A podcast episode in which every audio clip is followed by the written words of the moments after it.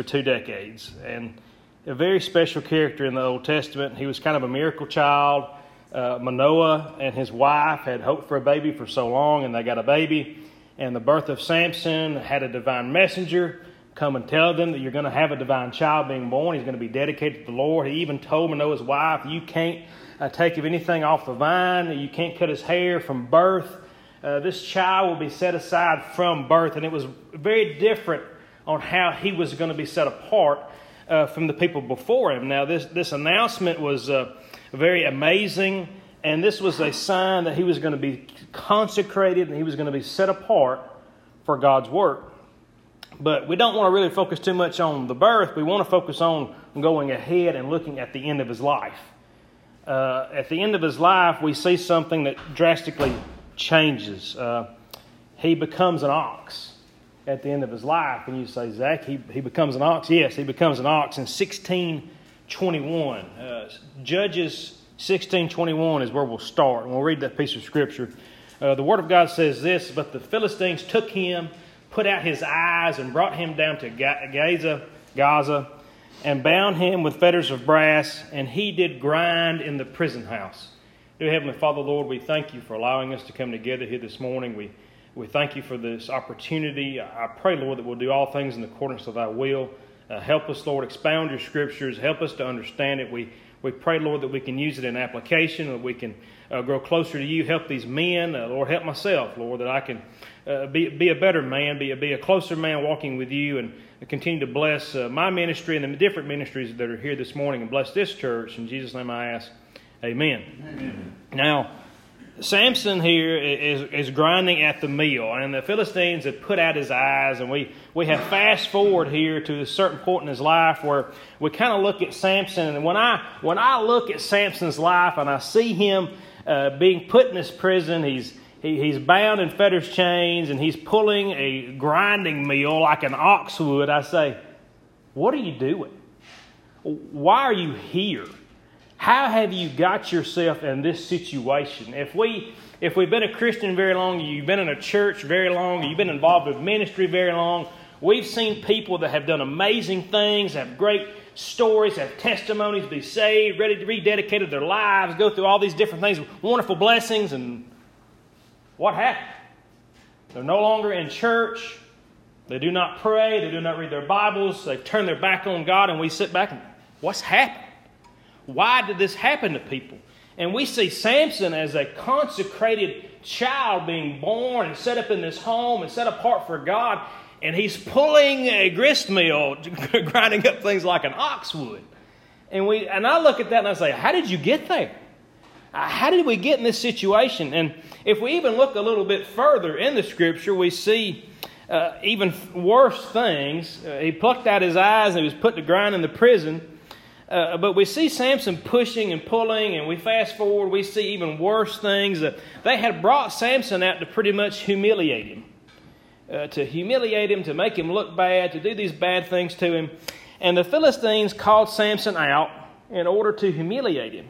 They're going to bring him out, and they're going to make him suffer and he's sort of like that circus bear. I, I, don't know if you've realized, you know, a circus bear is put in, and a bear, being a large bear, you know, is very powerful. Even a lion, you see a lion caged up and, and paraded around, and people walk through and look at him. I see Samson as that kind of creature where, you know, this large man, this strong man was put in this particular situation, and they think Dagon, their God, is more powerful than the God of Samson, is what they think. They think that they're doing uh, something, they could make sport of Samson. He was blind, uh, uh, he was made this circus bear, he's being baited, he's mocked, he's provoked. And I want you to realize not only are they provoking Samson, they're provoking the God of Samson. They're making a big mistake. And it, we remember there's, there's a strategic point in Scripture that we see from Samson. And Samson in Judges 16:26 it says, "And Samson said unto the lad that held him by the hand, Suffer me that I may feel the pillars whereupon the house standeth, that I may uh, lean upon them." We see Samson say to this little child, "Hey, let's stop right here. Let me lean against this pillar." Once again, I'd like to look and say, "Samson, what are you doing here? Why are you in this situation?" Why are we, we, we all put ourselves, I have put myself in more countless situations than I would like to expound to you this morning on dumb mistakes that I make, uh, things that I do that are really stupid, uh, things that I say that are just dumb. I do them uh, and it's dumb, and I look back and I say, I should have never done that. I should have never said that. I, and we look at Samson's life, and do you think Samson, as he's leaning against this pillar, was thinking to himself, Boy, Heidi, I really did some stupid stuff. I really did some dumb things. And we see him leaning against this, and he leans up against this pillar. And we know what happens. He, he pushes the pillar down and he kills himself. He kills everybody around him. He kills more Philistines in that day than he has in his entire life combined. And that blows my mind. But we have to look and see that God uses people even when they make bad mistakes. Amen. Even in the midst of tragedy and bad things and horrible things, God used Samson from the very beginning to avenge his people against the Philistines. That's was his that was Samson's purpose. Now, I'd like to think that God's major plan was not to send Samson in here to kill himself and kill all these Philistines. No, I wouldn't think that was his main idea, but that's what Samson put himself in. He was still to serve God, even though he made mistakes.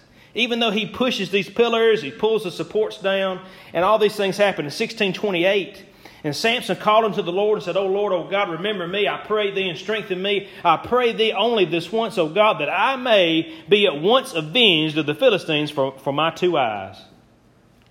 He pulls the buildings down. He kills himself. He kills everybody. Samson, what are you doing here? I've looked at my life so many times and Zach, why are you in this situation? Why are you, why are you here? Why do we have to go through this? And we, we look at Samson, and we have to look at some of the reasons this morning of why Samson was in this situation. And some of the things I want to point out is some of the things why he's not. Okay, Samson's not in the situation that he's in because of his birth. because of the situation that he was in. It wasn't because of his worth. He didn't have an excuse that he was born into poverty. He didn't have an excuse that he was genetically programmed or set in a situation where he couldn't excel. Uh, we couldn't say that he was put in a situation where he was born to lose. Samson was born to win from the very beginning. He was a winner. Beyond anything that we can look at in Scripture, he was set up to be a winner for the Lord.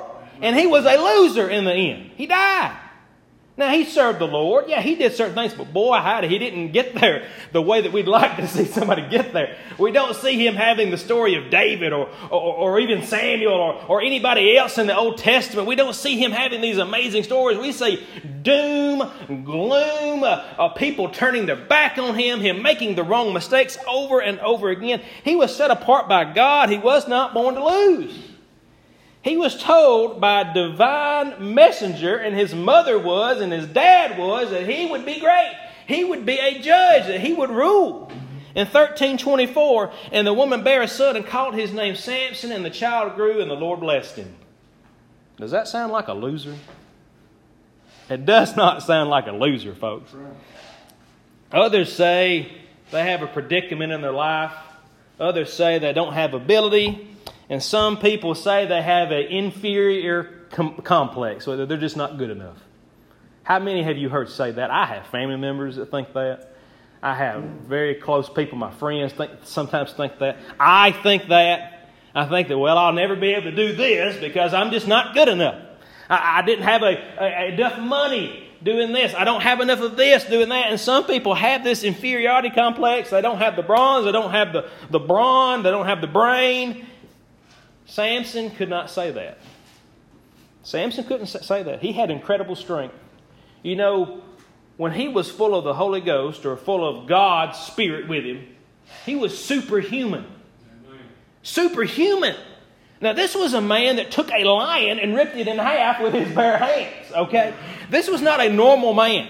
This was a man that when God was in his life, he could take the jawbone of a donkey and kill a thousand men. A thousand. Let me repeat that. A thousand people. And we look at him and we try to figure out how did he get to this point?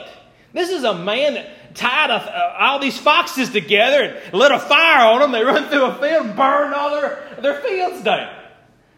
He killed a thousand people with the jawbone of a donkey. He, he ripped a lion in half. People, hey, think about who Samson is. And he ended up in Gaza. He ended up pulling a mill. He ended up pulling down pillars on top of himself. That makes me sad. God never cared for certain things, and some people say that God doesn't care for me, and some people say that God's never blessed me. Some people say that God's never been in my life. Samson can't say that. Samson could not say it. We learn in 1325, if you read that, the Spirit of the Lord began to stir in him. It says in 14.6 that the power of the Spirit of the Lord was in him. It says again in 14.19 that the Spirit of the Lord was upon him in power. This was a man that the Spirit of God was with. Y'all ain't no, y'all are not exempt if you're a Christian today. If you've accepted Christ, you are no different than having the Spirit of God upon you. Now, am I telling y'all y'all going to rip a line in half? No. You're probably not. Don't go try it. But the Spirit of God is with you. Samson had all these wonderful things happen to him, and he could not use any excuse that you could pull from the book on saying that he was not good enough. He couldn't say that. I can say it all day. Lord, I, I, have got this in my life. I just, I got two kids. I, I can't serve the Lord. uh, Lord, I don't make enough money to give more money to this. Lord, I can't, I don't have enough time to go down to the church and do that. I can make all the excuses in the book. And Samson couldn't use any excuses in his life. He had this remarkable beginning in a family that dedicated him to God, had a divine pronouncement. He had the Spirit of God coming upon him. Uh, and this same person here was being mocked like a clown.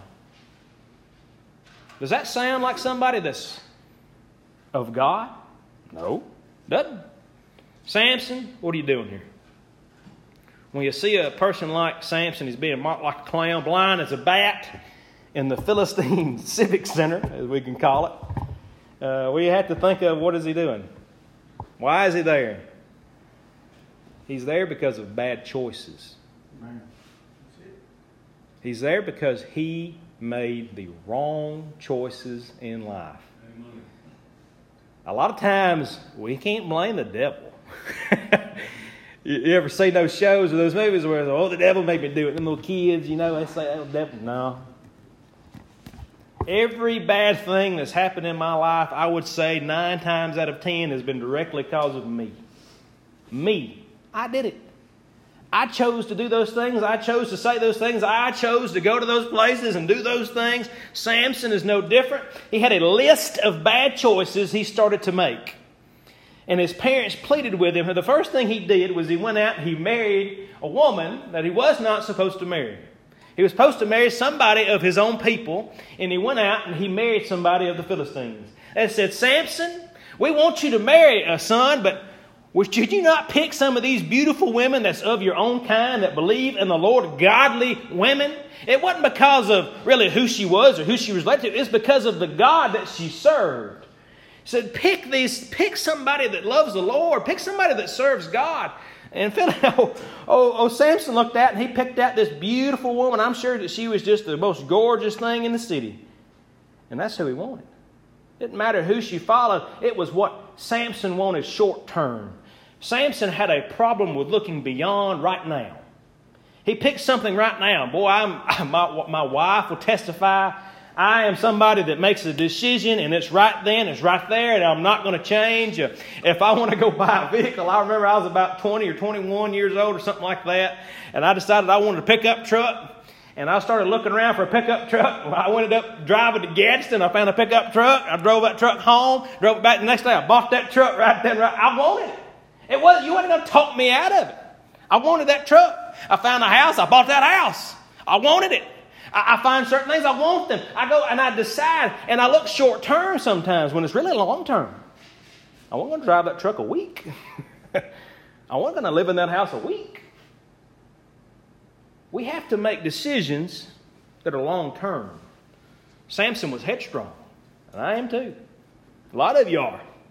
A lot of us are headstrong and we're just like Samson. We don't look beyond and we make bad choices and we, we determine to get revenge and just like Samson, he got revenge on his father in law and all these things started going on. And he gave, his father-in-law gave his fiance's hand in marriage to another man, and that's when he tied all the foxes together and burned down all their, their fields.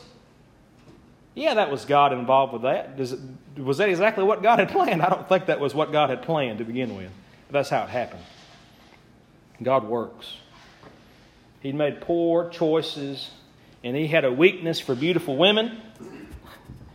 He was a he man, but he had she weaknesses, is what I've been heard before. He was a he man with she weaknesses.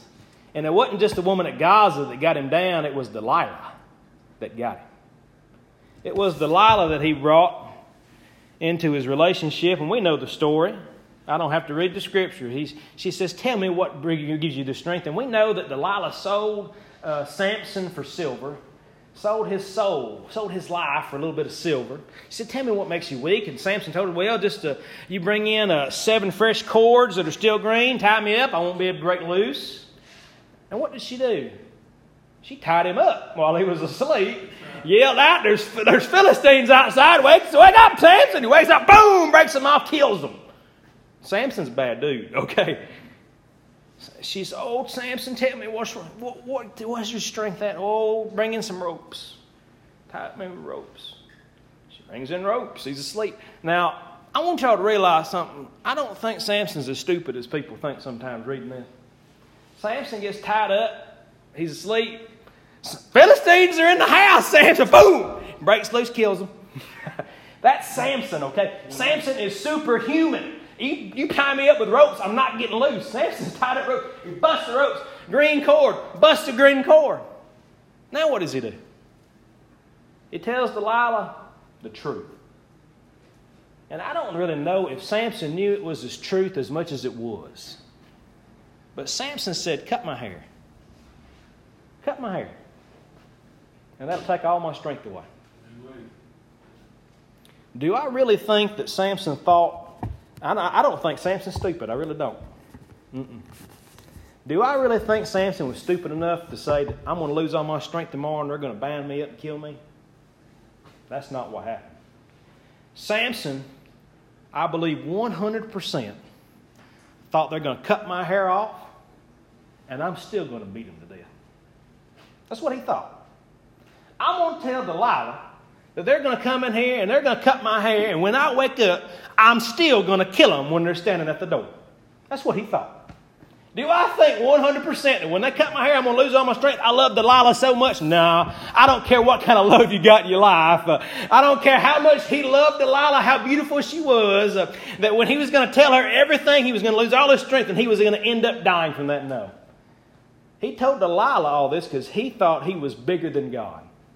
I'm stronger than this situation. I'm bigger than this situation. How many of y'all men think y'all bigger a lot of times than what God can do in your life? We do.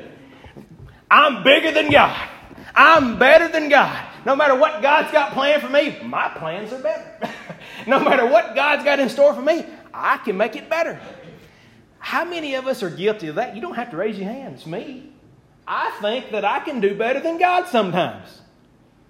And it's so sad that these things happen in his life. We see a, a good beginning, and what did she do? She went in there and sheared him like a sheep.